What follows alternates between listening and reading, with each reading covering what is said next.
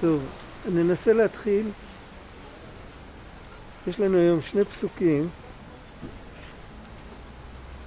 אה, פסוק, אה, איך זה נקרא? פרק ג', פסוק כ' בבראשית. ויקרא האדם שם אשתו חווה, כי היא הייתה אם כל חי.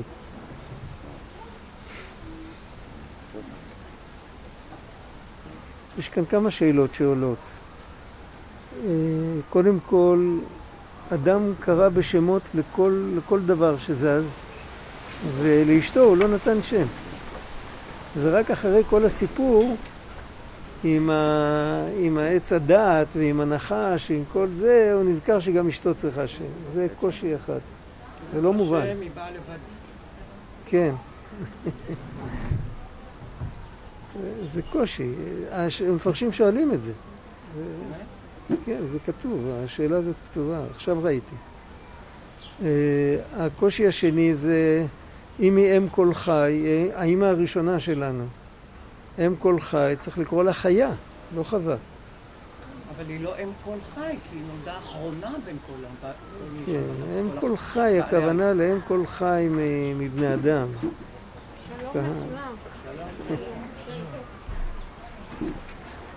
אז אה, אם כל חי, צריך לקרוא לה חיה, לא חווה.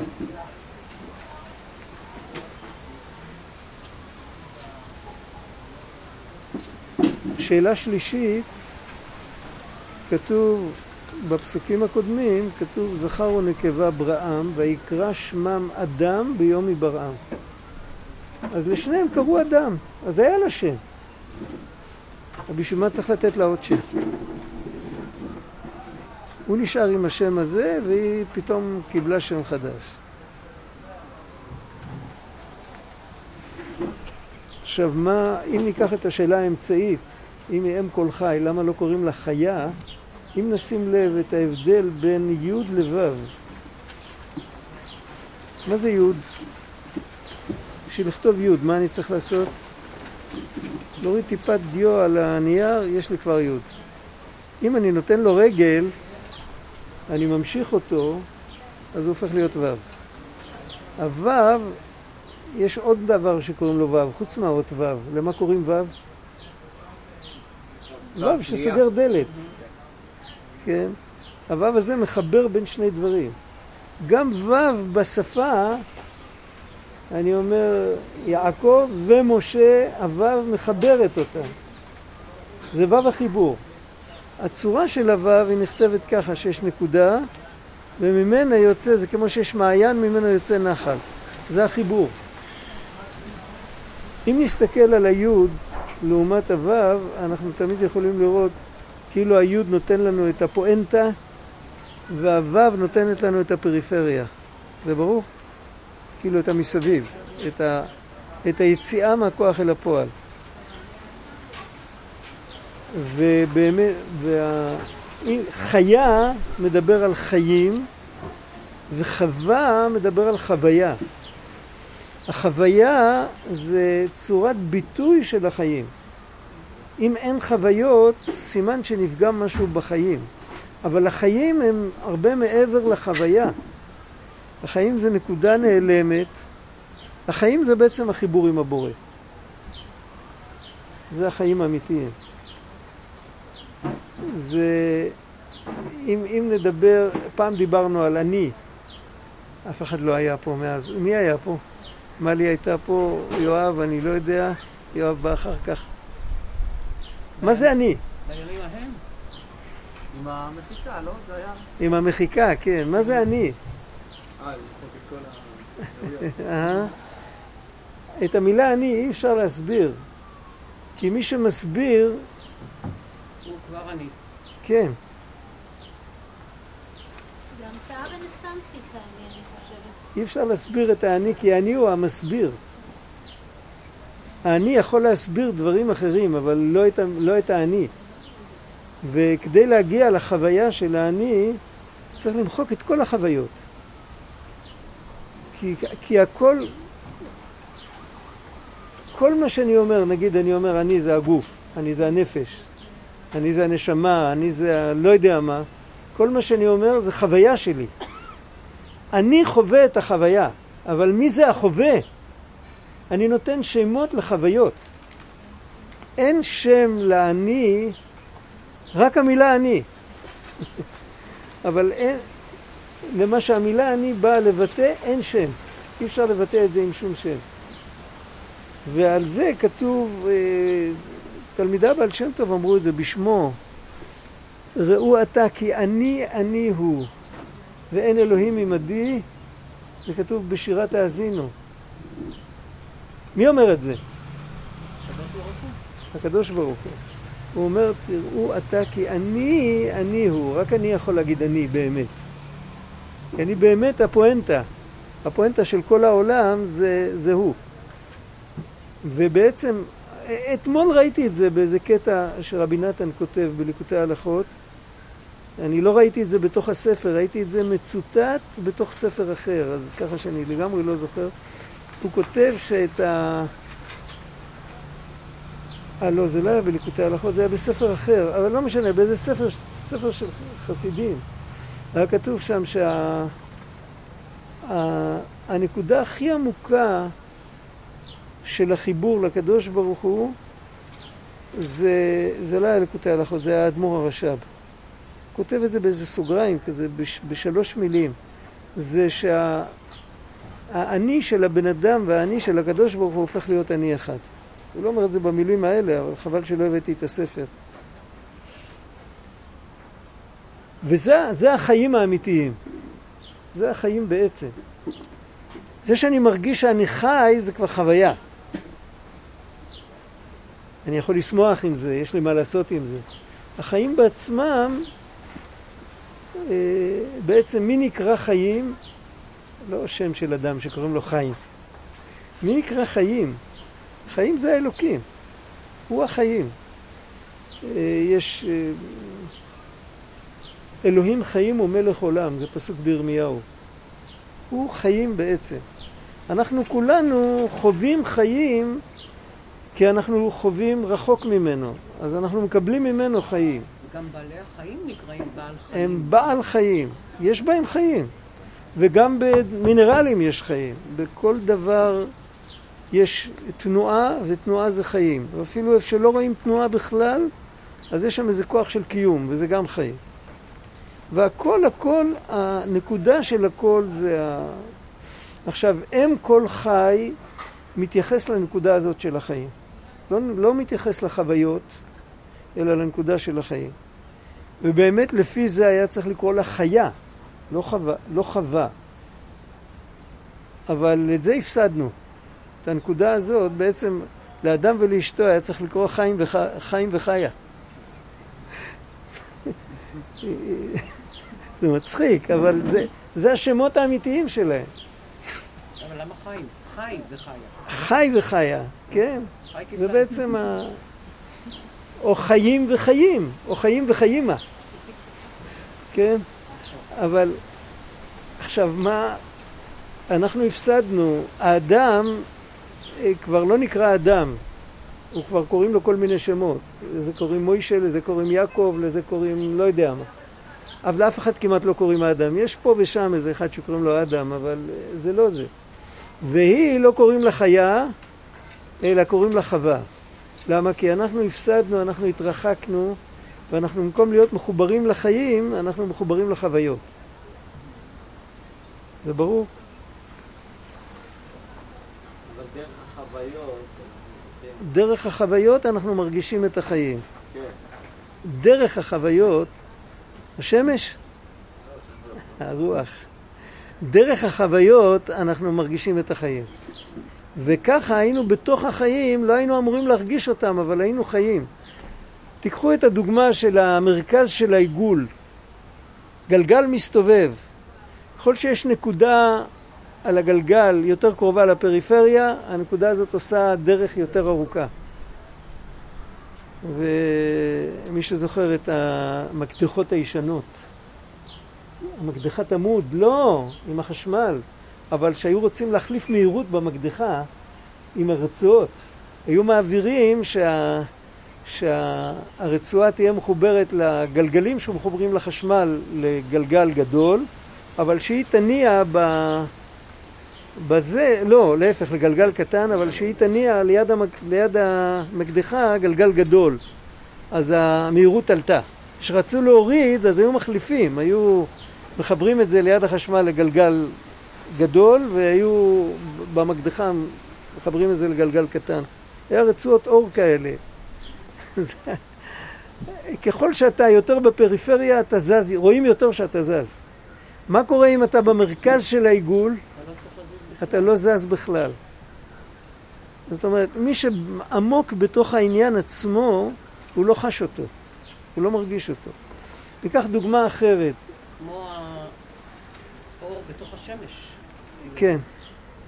או כמו שבן אדם אוהב את עצמו. מתי הוא מרגיש שהוא אוהב את עצמו? מתי שמישהו בא לפגוע בו. הוא לא חושב על זה, אני אוהב את עצמי. הוא יכול לחשוב על כל מיני דברים שהוא אוהב אותם, ועל כל מיני אנשים שהוא אוהב אותם. רק על עצמו. הוא חושב על עצמו כשחסר לו, וכל הזמן חסר לו, אז הוא כל הזמן חושב על עצמו. זה בעיה אחרת. אבל, אבל בעצם הוא חושב על עצמו רק בהקשר, מת, איך בן אדם אומר, אף פעם לא ידעתי שיש לי גב. כשזה מתחיל לכאוב לו, אז הוא שם לב. כשהכול בסדר, הוא לא שם לב. יש סיפור סיני על, על דג שמשייט בפריפריה של הים. הוא שומע אנשים בסירה מדברים ים, ים, ים, עוד מעט הים ייגמר, נגיע ליבשה. ואז הוא הולך ללוויתן ואומר לו, ילמדנו רבנו, מה זה הים? אז הוא אומר לו, אתה לא מסוגל לדעת מה זה הים. אתה נולדת בים ואתה תמות בים ואתה נושם ים ואוכל ים. אין ים. אם היית כמו הבני אדם שהם מחוץ לים, הם רואים את הים, הרב הירש כותב בחומה שלו, הוא כותב שבעברית, בעברית תנ"כית, המילה דת זה חוק. איפה כתוב המילה דת בתנ"ך? במגילת אסתר. במגילת אסתר, לפני כל יודעי דת ודין. זה חוק. אש דת למו זה חוקים, זה המצוות, זה לא רליג'יין. המושג רליג'יין אין לו מילה בשפת התנ"ך. אין לזה מילה. אז, אז הוא מסביר למה. בגלל שהיהודי הוא חלק מהדת, הוא לא מבחוץ לדת ומסתכל עליה ויודע לקטלג אותה ולתת לה שם. הוא חלק מזה, זה המציאות שלו. הוא לא יכול לתת לזה שם. אם הוא הולך הצידה, הופך להיות חוקר, כן, הוא לומד דתות באוניברסיטה, אז יש דת כזאת, יש דת כזאת, יש דת כזאת. אבל כשהוא יהודי אמיתי, הוא בתוך העסק, אז אין מושג כזה, הוא לא דת, אין דת. את הביטוי יהודי דתי המציאו אנשים שעזבו את הדת. לפני שעזבו את הדת לא ידעו מה זה יהודי דתי. ידעו יהודי. כן, זה, זה ברור לגמרי. הוא, הוא, הוא לא רוצה לכתוב את זה, אבל זה, זה כתוב שם, בתוך המילים שלו. ואותו דבר המושג של החיים. הח... העומק של החיים, החיבור האמיתי עם השם יתברך, איך שהיה את זה לאדם ולאשתו לפני החטא, לא, לא הייתה שם חוויה, הייתה שם... אה, זה היה כמו... זה המהות, זה הדבר שחווה את החוויות. זה האני שחווה את החוויות, זה, זה הרבה מעבר לחוויה. יכול להיות הרבה חוויות, בטח היה להם המון חוויות והמון אהבות והמון שמחות והמון, אה, ויכול להיות אפילו עצב, אבל את החיים הם לא הרגישו. החיים נשארו חיים, הם לא הפכו להיות חוויה. אחרי החטא, אז, ואצלה החטא היה יותר חמור, האור החיים הקדוש כותב, אני לא ראיתי את זה בפנים, ראיתי רק ציטוט שהוא אומר, כבר כתבתי לאל, ש... היא הייתה מזידה והוא היה שוגג. כי הוא, הוא לא היה אמור לדעת מאיפה היא כתבה את זה. זה. כנראה זה מה שהוא רוצה לומר, לא משנה, אבל על כל פנים, בגלל שהיא פגמה יותר, אז היא ירדה לרמה של הוא נקרא עד באותו שם, הוא נקרא עדיין אדם גם אחר כך. זה גם חלקי, ודאי שבתודעה שלו היה הבדל גדול, תכף נראה את זה בפסוקים הבאים, שמגרשים אותו מגן עדן. מה המשמעות של זה. אבל על כל פנים, היא נשארה היא, היא לא נשארה באותה רמה, באותו שם, והיא ירדה והיא נקראת חווה. חווה זה, זה החוויה, זה להרגיש את החיים דרך החוויה, זה להתרחק מהמקור. ויש עוד סיבה, החוויה זה גם השם של הנחש. בארמית. נחש זה חיביה. איך אומרים נחש בערבית? מה? חיה, כן. חיה, גם כן, אותו... כן, אותו שורש. יש לו המון חיות לנחש, לכל הזוחלים יש המון חיות, המון, המון אנרגיה. מסתדרים בלי כל הזמן רגליים. על שריר, כל כן. כן, יש להם המון כוח. אבל, אבל מה, הם מתפתלים. הם לא הולכים דוגרי. זה, זה, זה חיה של מניפולציות. עכשיו היא נשארה חיה, אין לה את כל המודעות, אין לה את כל... הנחש ההוא נעלם. הנחש ההוא שפיתה את האדם הראשון נכנס ללב שלנו, הוא, הוא כבר לא מופיע בתור נחש.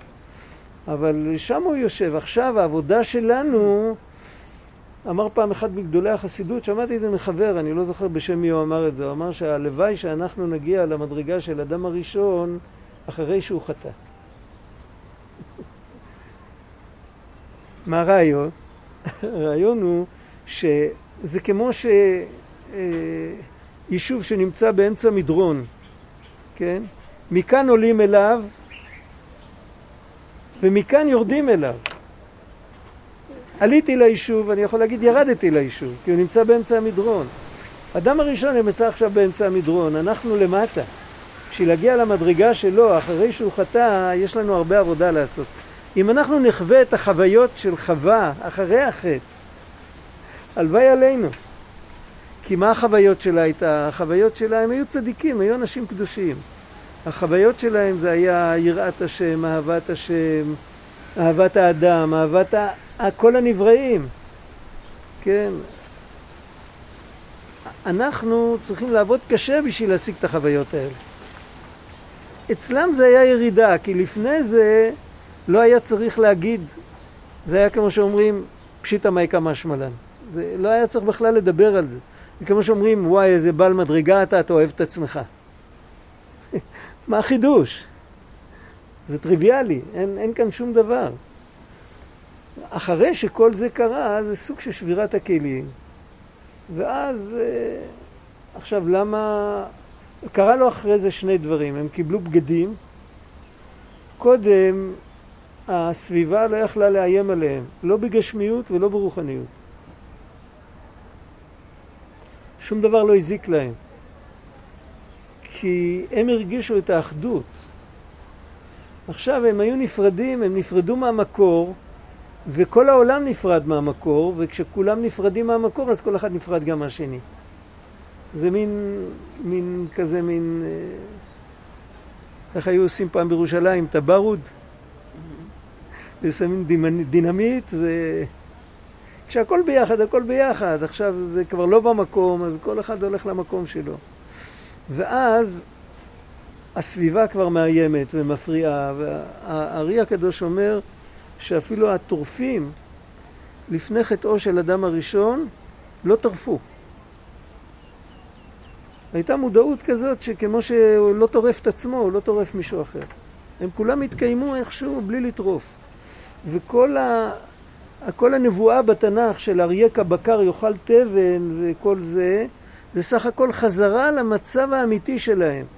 שום בעל חי לא נברא שהוא יצטרך להתקיים על השמדה, השמדה של בעל חי אחר. הוא כותב עוד דבר, הארי הקדוש, הוא כותב שהמודעות של בעלי חיים לפני החטא הייתה יותר גבוהה ממודעות של בני אדם עכשיו. זה פלא, כי עכשיו ההבדל במודעות בין בן אדם לבעל חי זה הבדל גדול.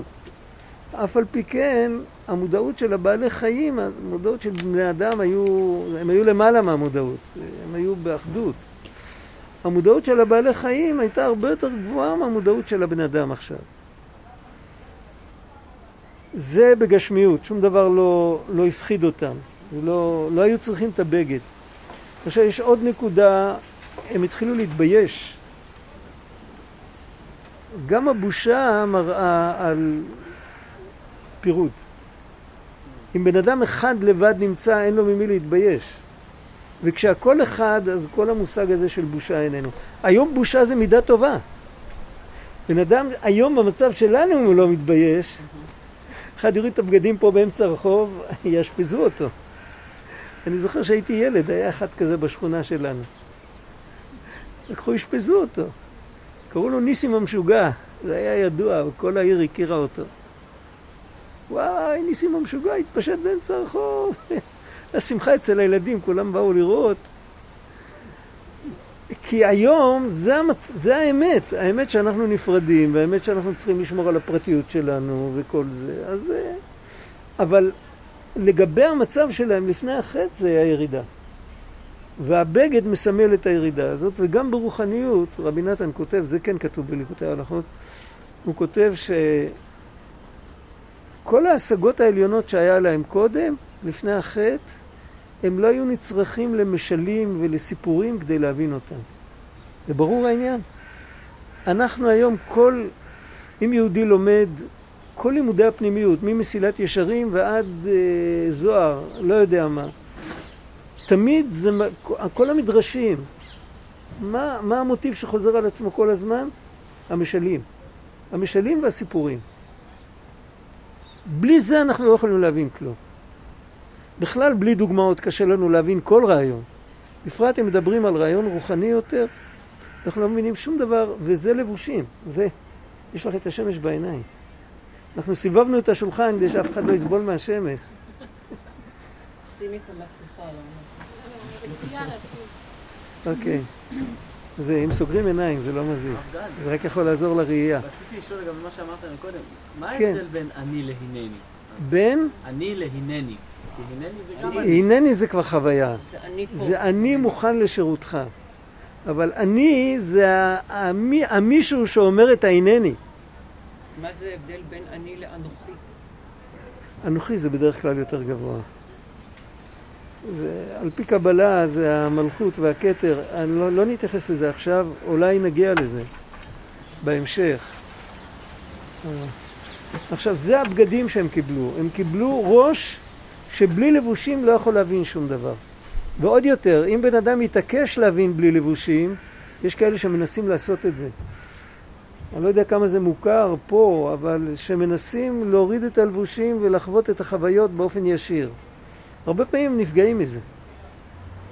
אה, בעצם הם לא מורידים את הלבושים לגמרי, כי במקום משלים הם מחפשים איזה סם שיספק להם את החוויה, או איזה... ובסוף דופק להם את המוח, כי הבן אדם במצב שלו הנוכחי, הוא לא יכול לקבל בלי לבושים שום דבר. הוא לא יכול לקבל את הסביבה בלי לבושים, והוא לא יכול לקבל אורות עליונים בלי לבושים. כמובן זה לבושים אחרים, אבל בשביל זה כתוב כותנות אור, באמת בתורתו של רבי מאיר היה כתוב כותנות אור באלף. גם השם מאיר, הוא היה שייך ל, ל, לעתיד, הוא היה שייך לתיקון. בשביל זה גם לא ירדו חבריו לסוף דעתו ולא נקבעה הלכה כמותו. ו- זה בגלל שהוא התלמיד של אחר. אה, בגלל שהוא היה כזה, הוא יכל להיות התלמיד שלו ולא להינזק. אתה הופך את הסיבה ואת התוצאה. זה ברור, כתוב עליו רימון מצא, תוכו אכל קליפתו זרק. מישהו יותר קטן ממנו, זה היה מבלבל אותו. אותו לא יכלו לבלבל. אז בסדר, בתורתו היה כתוב כותנות אור, אבל זה גם כן עדיין לא דומה כאילו בלי, בלי כותנות לגמרי. גם אור יכול להיות לבוש, רק יש לבוש אור ויש לבוש אור.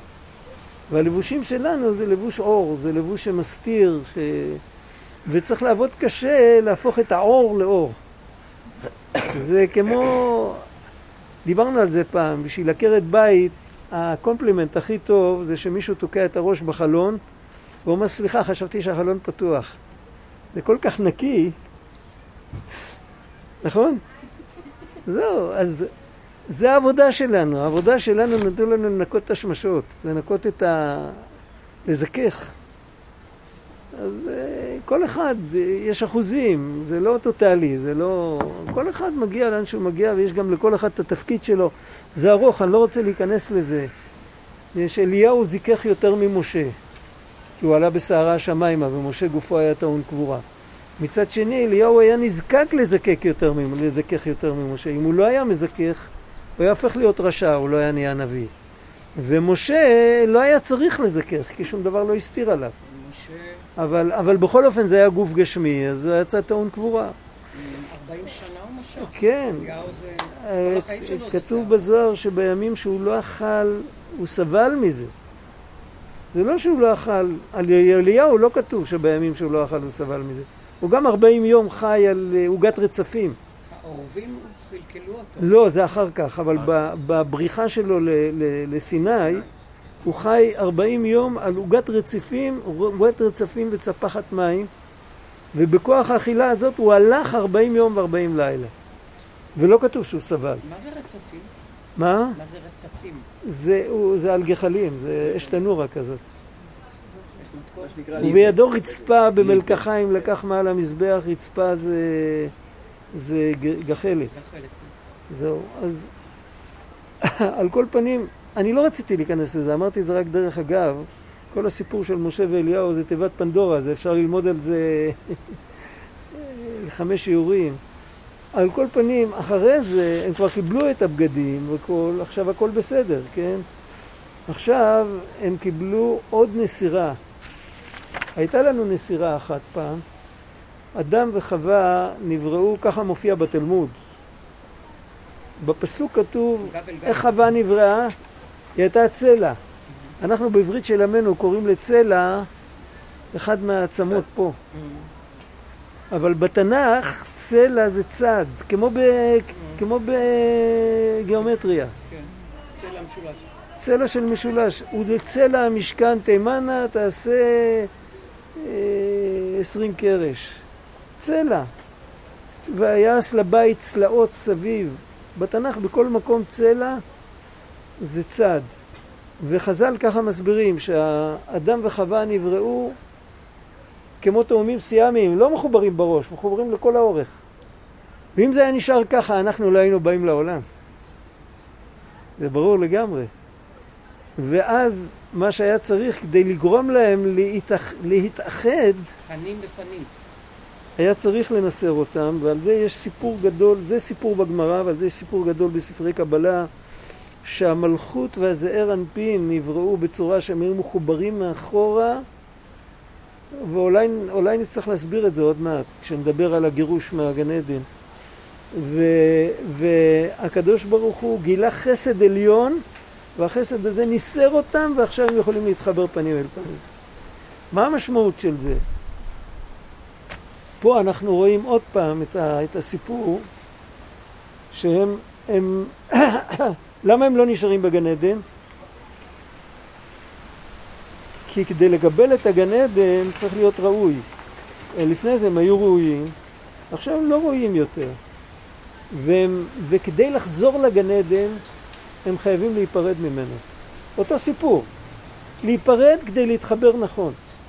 עם גוף כזה שירד במדרגה אי אפשר להיות בגן עדן. הגן עדן ירסק לך את הגוף. אתה לא יכול להיות בגן עדן עם גוף כזה. אתה צריך, להיות, יש לך עבודה לעשות. איפה, איפה עושים את העבודה הזאת? מחוץ לגן עדן. שם מקבלים יצר הרע כזה גדול. עכשיו הוא יצר רע משודרג, הוא קודם יכלו לזהות אותו לפחות. ראו אותו כנחש. עכשיו הוא יושב, ב, הוא יושב בפנים והוא אומר אני. הוא, הוא לוקח את המייק ומדבר, הוא גונב לך את הזהות. אתה לא יודע מה אתה רוצה ומה הוא רוצה. ועכשיו יש לך עבודה, ועל זה אי אפשר לעשות עבודה כזאת לבד. קשה מאוד, כי אין לך, אין לך פלס, אין לך שטיחמוס, אין לך, אין לך לפי מה ללכת. אתה באמת לא יודע מי זה אני ומי זה אני, לא אני. על זה האנושות קיבלה שבע מצוות בני נוח. יהודים קיבלו אחר כך תורה בסיני, אבל את השבע מצוות בני נוח קיבלו יותר מאוחר, ולפני זה הם קיבלו אצל אדם הראשון לפחות שש מצוות הם קיבלו. ואצל נוח קיבלו מצווה נוספת של איסור עבר מן החי, כי הותר להם לאכול בשר. לפני זה לא היה שייך לדבר על עבר מן החי, כי היה אסור להם לאכול בשר. אבל הם קיבלו שש מצוות, והשש מצוות האלה יכלו לעזור להם למצוא מה בא באמת מהפנימיות שלי ומה בא מה, מהגנב. כמו שאומרים. זה, זה הסיפור, אבל, אבל את זה אפשר לאבד, וכאילו הסדנה היא מחוץ לגן עדן. לגן עדן תבוא אחרי שעשית את העבודה, אז אתה יכול לחזור. ובשביל זה גירשו אותם. ובעצם זה כל, ה, כל הסוד של ירידת הנשמה בגוף. אנחנו כולנו יודעים שהירידה של הנשמה זה ירידת צורך עלייה, נכון? אבל אז אם ככה, מה היא מרוויחה? השפת אמת שואל, זו שאלה פרובוקטיבית ממש, אם זה היה כתוב, ב, זה היה כתוב בספר של איזה מחבר מודרני, אז כולם היו מתקיפים אותו. שפת אמת, היה להם דרך ארץ. הוא שואל את זה ככה, הוא אומר, בני ישראל חוגגים את פסח. השם מוציא אותנו ממצרים. מי הכניס אותנו למצרים? הוא הכניס אותנו למצרים. ויהי רעב בארץ, ולא היה אוכל, ירדו למצרים לאכול והשתעבדו. אז, אז מה, הוא הכניס אותנו, הוא הוציא אותנו, מה מגיע לו על זה שבח והודיה? מה כאילו, מה החג? שאלה נוראית. אני חושב שאדמו"ר חסידי שואל שאלה כזאת. אפשר להבין את זה. אבל מה הוא עונה? הוא אומר, אנחנו יצאנו ממצרים לא לאותו מקום שנכנסנו. אם, אם היינו נשארים בארץ, לא היינו יורדים למצרים, לא היינו מגיעים למדרגות, לא היינו מקבלים את משה, לא היינו מקבלים את מעמד הר סיני, לא הייתה שפחה רואה על הים מה שלא ראו נביאים. כל, כל ה... עם ישראל יצא למקום אחר לגמרי ממה שהוא נכנס. הוא נכנס כמו משפחה קטנה, והוא יצא עם עם ממלכת כהנים וגוי קדוש. אחר כך, אה, מה שקרה אחר כך, שהם הם לא ידעו לשמור על המתנה שהם קיבלו, הם עשו שטויות בדרך. אבל בעיקרון, אם הם לא היו עושים בדרך את כל השטויות, אז, אז יציאת מצרים הייתה הגאולה, היה תיקון העולם. היה הגאולה העתידה, כבר לא היה צריך יותר, לא היה צריך יותר בלאגני. יצאו ידי חובה את כל הבלאגני.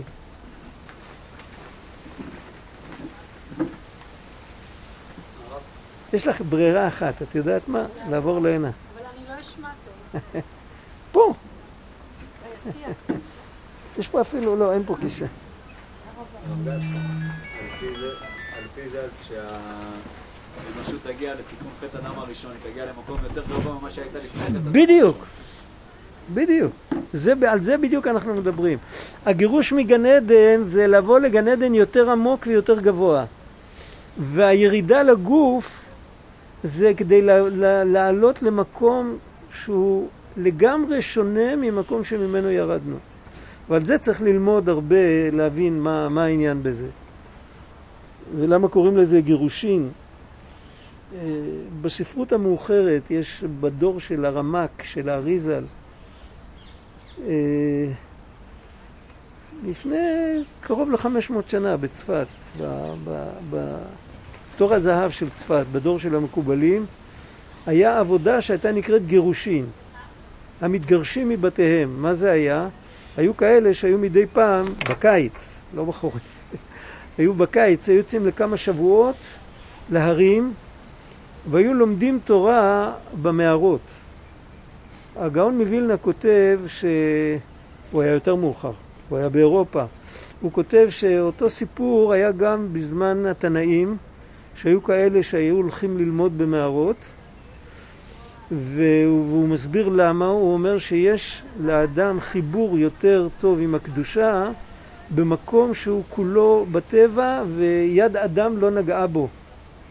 ככה כותב הגאון מווילנה, ככה הוא מסביר את ה... והם היו יושבים שם, לפעמים היו יכולים לשבת שלוש שבועות במקום, בקבוצה, ואחר כך לחזור הביתה, והם קראו לזה גירושין. למה קראו לזה גירושין? יכולו לקרוא לזה כל מיני שמות יותר נחמדים. אני לא יודע איזה רמז היה בזה, זה ככה מופיע ב, בספרות של התקופה ההיא. הם הלכו להתגרש, אף אחד לא גירש אותם. גם פה כתוב, ויגרש את האדם.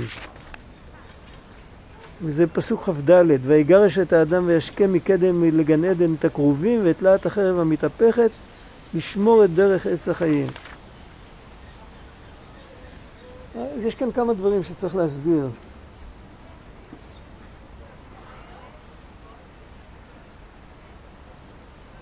אני לא יודע מאיזה כיוון להתחיל להסביר את זה, אבל בואו נשאיר את המלכות עם הזר אנפין לפעם אחרת, אני לא חושב שנגיע לזה היום, רק שיזכירו לי. אבל יש סיפור בתלמוד על אה, רבי שמעון בר יוחאי, שהיה בחור צעיר, היה תלמיד, והוא שאל אם תפילת ערבית רשות או חובה. יש לך סיפור כזה? ואז אה, מישהו אמר לו שזה רשות, ואחר כך אה, כאילו הגיע הנשיא של בית המדרש, הוא לא יכול לסבול את התשובה הזאת, והוא כאילו, הוא כנס את אותו אחד שאמר שזה רשות, היה סיפור שלם, ובסוף, אה, בתגובה לכך, העבירו את הנשיא מתפקידו ושמו במקומו מישהו אחר. אחר כך הלך אותו אחד שנפגע מהנשיא לפייס אותו וסידרו את זה באיזשהו אופן ש, שכולם יהיו מבסוטים. עכשיו כתוב שם שאותו נשיא שהיה כל הזמן, הנשיא הקפדן הזה, אצלו לא כולם יכלו להיכנס ללמוד, רק מי שהיה תוכו כברו. מה זה תוכו כברו? הוא היה נקי בפנים. היה ב, בתל אביב, סוף ימיו הוא חי בתל אביב, נפטר שנתיים לפני המדינה, היה אדמו"ר מאוסייתין. היה נכד של הרב ישראל מרוז'ין, נכד ממש, בן של בן. הוא היה האחרון מהנכדים שלו. הוא היה יהודי, הוא התפלל בסידור האריזל. הוא היה מהמכוונים, הוא היה אדם קדוש. פעם אה, היה לו ספה שהיה בחדר שהוא קיבל אנשים, היה לו ספה, והספה נקרע ציפוי, אז הוא קרא לרפד. מדדו ביחד את הספה, הוא היה כזה. ונתן לו בד, ואמר לו, תסדר לי. כן, לקח את הספה, סידר לו ריפוד, והחזיר לו חלק מהבד. אז הוא אומר לו, אבל מדדנו בדיוק, איך נשאר לך? אז הוא מראה לו, הנה, פה מאחורה, לא שמתי ריפוד, כי זה עומד ליד הקיר. אז הוא מסתכל על הרפד, הוא אומר לו, אצלנו מה שרואים ומה שלא רואים צריך להיות בדיוק אותו דבר. והרפד הזה הפך להיות החסיד שלו. כן, זה היה, הוא אמר, מי שאין תוכו כברו, שלא ייכנס לבית המדרש. אבל איך ידעו? אמר הרבי מקוצק, אמר, על הגמרא הזאת, הוא אמר, לא נתנו לאף אחד להיכנס. מי שבאמת רצה להיכנס, קפץ דרך החלון, נכנס דרך הערובה, היה לו כבר דרך. אבל בעצם לא נתנו לאף אחד להיכנס. שמו את להט החרב המתהפכת, שמו שם שני כרובים, יעני, כן? ב- ב- ואותו דבר, גירשו את כולם. עכשיו, בגלל שגירשו אותך, איך אמר רבי נחמן? המניעות זה להגביר את החשק. בגלל שגירשו אותך, עכשיו יש לך את הריאקציה, יש לך את הדווקא. אם אין לך את הדווקא, סימן שלכתחילה רק באת כזה ככה להריח. שתוכל לספר לנכדים, שתהיה בפנסיה, שתוכל לספר שלמדת בישיבה של רבן פלוני. אבל בעצם לא כל כך... אה, אבל אם לא נותנים לך להיכנס, זה בוער לך, אז הרי אתה יכול לחזור הביתה ולהגיד, מה אני אעשה? לא נתנו לי. ו, ו, אז זה היה המבחן. וזה בעצם כל העבודה שלנו היום, זה שנתנו לנו יצר הרע כזה משודרג, ונתנו לנו הרבה ניסיונות. הניסיונות שלנו, חבל על הזמן. זה...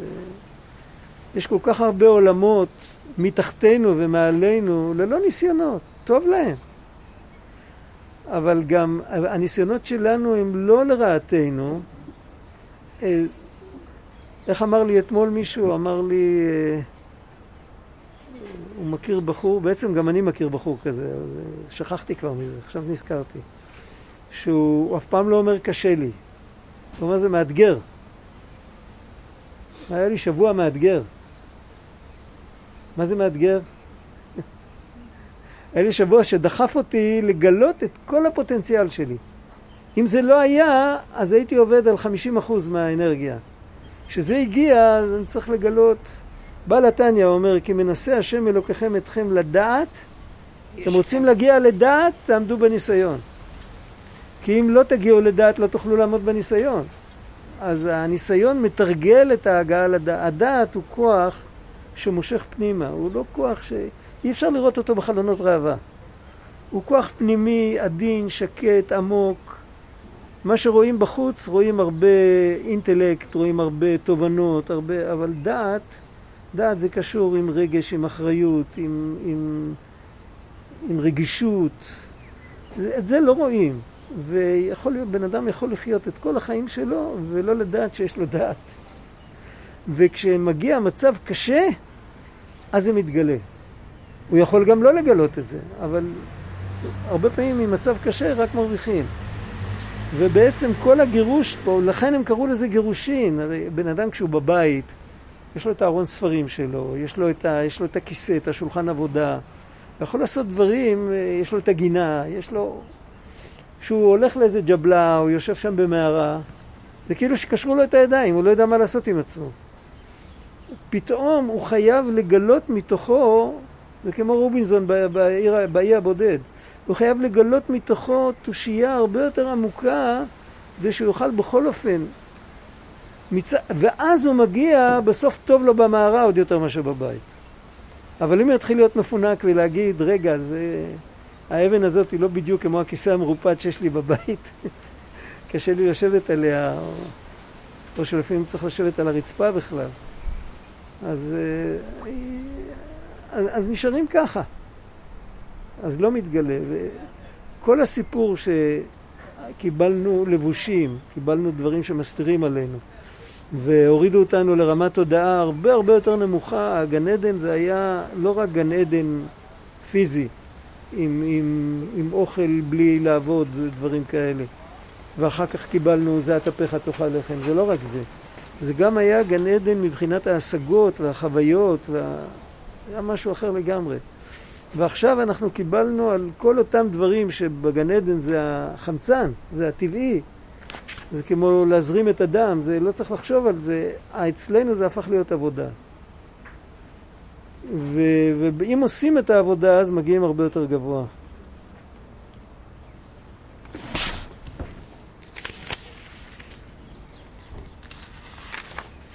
למה בזיעת אפיך תאכל לחם כל כך חשובה?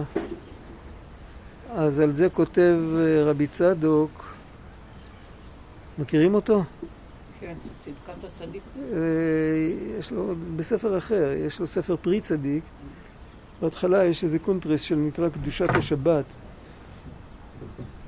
הוא כותב שאם אדם, אחרי שירד בדרגה, אם היה נשאר לו כל הזמן הפנוי, הוא היה משתגע. הוא קיבל ריפוי בעיסוק. לפני זה הוא היה במדרגה כזאת שהוא לא היה צריך להיות עסוק. היה לו, הוא היה ב, ב, בדבקות. אחר כך הוא מצד אחד הוא ירד וכל היצרים שיגעו אותו וגם לא, לא להיות עסוק אז uh, היה במדרשים מסופר שבדורות שלפני נוח היה להם המון שפע היו כאלה ש... שזה פני משוגע שכתב ספר כזה, סיפרתי לך. אה, הם היו, הם היו זורעים את השדות פעם ב-60 שנה, כתוב במדרש. איך זה היה גודל שנה הבאה? כמו עשבי בר. עשבי בר, מישהו זורע? לא. נופלים זרעים, זה נובט. ככה היה גודל להם, ה... החיטה הייתה גודלת ככה. לעשבי בר היה את הטריטוריה שלהם. ולחיטה הייתה את הטריטוריה שלה. ולא היה עוד קוץ ודרדר תצמיח לך אדמה, שאתה, הרוח מעיפה לך וזה, וזה הכל טרטור, זה לא, זה לא עבד ככה בהתחלה. זה, זה במשך הזמן, כשהם ניצלו לרעה את השפע שהיה להם, אז הם, אז יצא לפועל הגזרה של זיעת אפיך תאכל לחם. בהתחלה אפילו זיעת אפיך הייתה מינורית. ובאמת בגלל שזה היה מינורי הם כל כך הרבה חטאו, כי לא היה להם מה לעשות עם עצמם. עכשיו, היום אנחנו בדור שעוד פעם שחוזר מצב שבני אדם לא עושים כמעט כלום. עסוקים על השעון כאילו, אבל קודם כל לא מוצאים אנרגיה. רק יש שתיים שלוש אצבעות שעובדות, וחוץ מזה שום דבר לא עובד. זה כבר חלק גדול מהאנרגיה שיש לנו בפנים הולך לכל מיני מקומות לא טובים. זה, זה טעות, זה, בן אדם צריך לראות ש... בן אדם צריך לראות לזוז, אסור לא לזוז. צריך לדעת איך לזוז, אבל צריך לדעת גם איך לחשוב, הכל צריך לדעת. אבל כל פנים, ו, וחוץ מזה, איך כתוב שם, אה, זה גם רבי צדוק מסביר, באותו מקום, אדם לעמל יולד. וזו נקודה מאוד חשובה להבין. איך מסתדר האדם לעמל יולד עם אה, ורם לבבך ושכחת ואמרת כוחי ועוצם ידי עשה לי את החיל הזה. איך מסתדרים שני הדברים האלה? אז כתוב בחובת הלבבות, בשער הביטחון, בפרק ד', אני כבר אומר את זה, איך שרבי נחמן מסביר את הקטע הזה. אז, אז הוא אומר ככה, הוא אומר שהאדם מקבל את כל השפע מהשם יתברך. כוחי ועוצם ידי זה שקר. בן אדם לא יוצר לבד שפע. אפילו אם הוא יוצר לבד שפע במו עשר אצבעותיו, אבל האנרגיה שלו ליצור את השפע היא לא שלו. כמה שוקלת יד על המשקל? יד של בן אדם שמרפא את השרירים עד הסוף, כמה, כמה זה שוקל על המשקל? השאלה מה זה יד? כן, כל היד. כמה שוקלת? כמה? עשר קילו. אנחנו לא מרגישים את זה, כי יש לנו טונוס שרירים. לא מרג... אני לא מרגיש שאני מרים עשר קילו. אבל היד שוקלת עשר קילו. זה שאני לא מרגיש זה בגלל שיש לי אנרגיה שמזיזה את היד. מי נתן לי את האנרגיה הזאת? אז זאת אומרת שאין כוחי ועוצם ידי. אין סיפור כזה.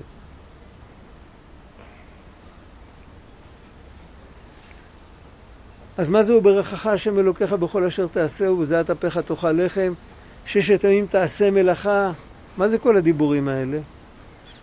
אומר החובת הלבבות הקדוש ברוך הוא יצר מצב שבחוויה שלנו אנחנו יוצרים את השפע כדי להעמיד אותנו בניסיון האם נלך עם החוויה או שנלך עם החיבור לאלוקים.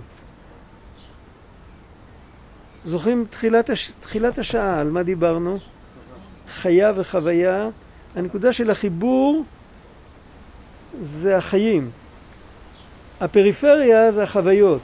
זה ה... אם אנחנו חיים בתוך החוויות, אנחנו יכולים להגיע בקלות לכוחי ועוצם ידי. אם אנחנו חיים בתוך... שימו לב, זה איך אמר... היה פעם... אה, הוא היה, הוא היה ידיד של... אה, איך קראו לה? ימימה, עליה השלום. היה דוד של אשתי. הוא היה מיסטיקן כזה, בן אדם, גם רואה חשבון וגם... היה לו כל מיני רעיונות חבל על הזמן. היה בן אדם מאוד מיוחד. הוא אומר, בן אדם זה כמו בצל.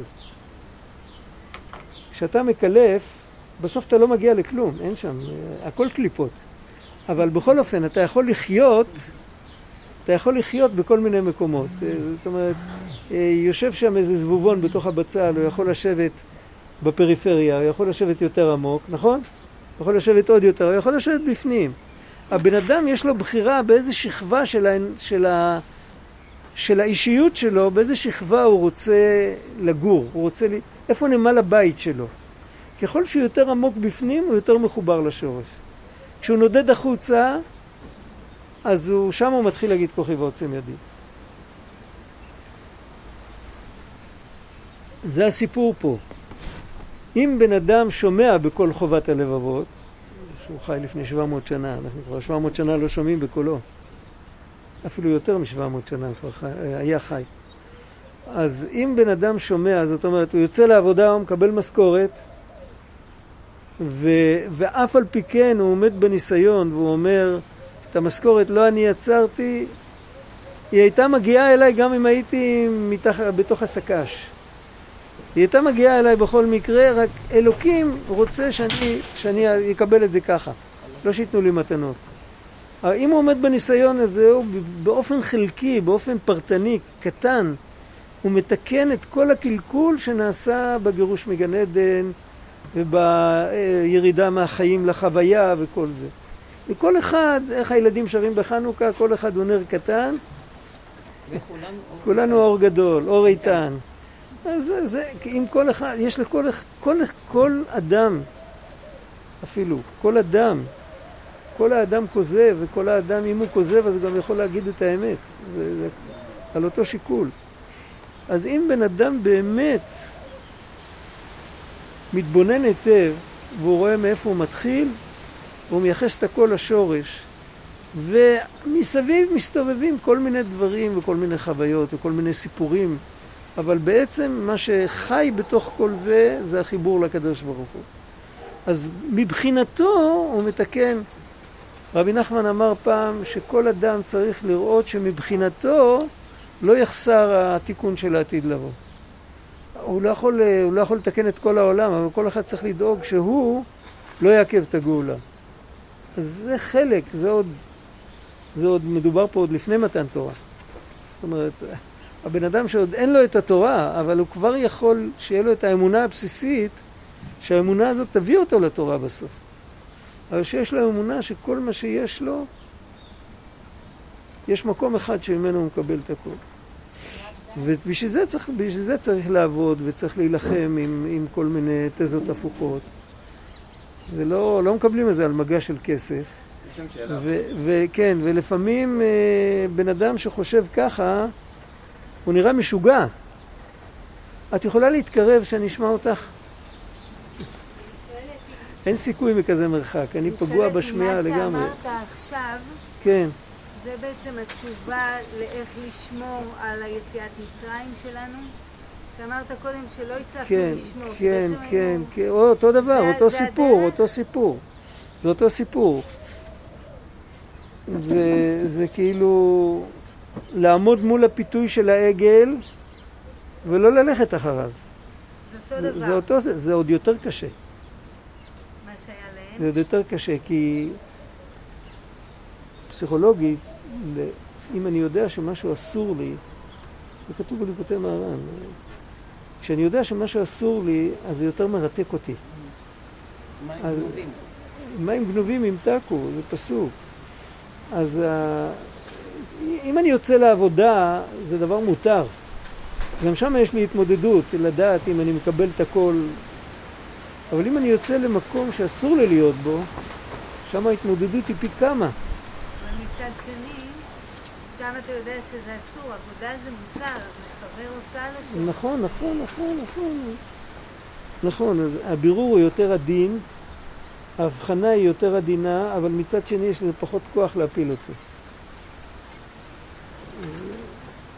הרב גד, אז כן. אתה, בעצם, אתה אומר שברגע שבן אדם עכשיו אה, בעצם נמצא בניסיון מאוד גדול של אה, הישרדות ועומס, כן, כן. מהנפש היותר, אה, מה שנקרא דמים, אתה אומר ששם יש לו בחירה שהוא פתאום יכול להיות מואר באור הנשמה, ככה?